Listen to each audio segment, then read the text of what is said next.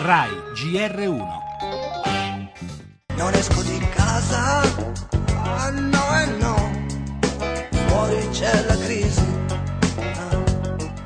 Η χθεσινή απόφαση του Eurogroup να μην εγκρίνει το αίτημα της ελληνικής κυβέρνησης για Per evitare il panico e l'assalto agli sportelli, il premier Alexis Tsipras annuncia in diretta TV la chiusura precauzionale, probabilmente per sei giorni lavorativi, delle banche greche e della borsa di Atene. πράξη αμφισβήτησης του δικαιώματος ενός κυρίαρχου λαού Le azioni della BCE hanno spinto la Banca di Grecia a raccomandare la chiusura dei nostri istituti di credito. Nei prossimi giorni ci sarà bisogno di pazienza e compostezza, ma i depositi bancari del popolo greco sono completamente al sicuro. La crisi ci aspetta, è giù al portone, studia dove andiamo.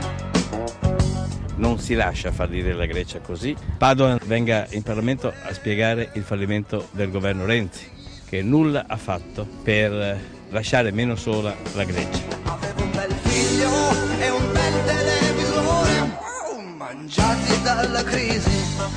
La zona euro nel suo complesso è molto più solida e robusta di qualche anno fa quando ci fu una crisi seria, l'Italia è molto più solida e robusta anch'essa, quindi siamo sicuramente ben protetti di fronte a shock di questo tipo. L'Italia è più solida, ma se mai ci fosse un attacco speculativo nei nostri confronti, la Banca Centrale Europea avrebbe gli strumenti per fronteggiarlo.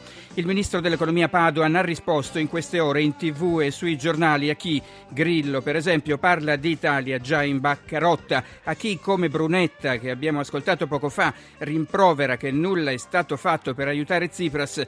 Paduan risponde che è stata la Grecia ad abbandonare unilateralmente il tavolo e che la decisione di indire un referendum su un negoziato ancora in corso è stato un fulmine a ciel sereno. Ora il cielo sereno non è innanzitutto per il popolo greco, chiamato ad assumersi la responsabilità di una scelta che il suo governo non ha voluto prendere. Banche e borse chiuse in Grecia dunque, mentre le piazze aperte per ora in Asia danno già i primi segni di nervosismo.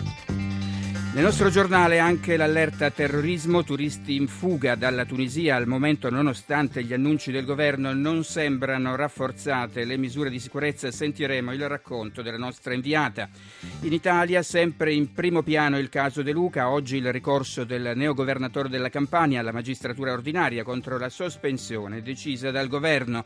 Parleremo anche dell'ondata di caldo in arrivo in Europa, in Spagna e Francia le temperature supereranno in 40 gradi, da noi previsti picchi di 35 gradi a Firenze, Roma e Napoli e per difendere la terra dai cambiamenti climatici manifestazione a San Pietro ieri centinaia di persone sull'onda dell'enciclica di Papa Francesco.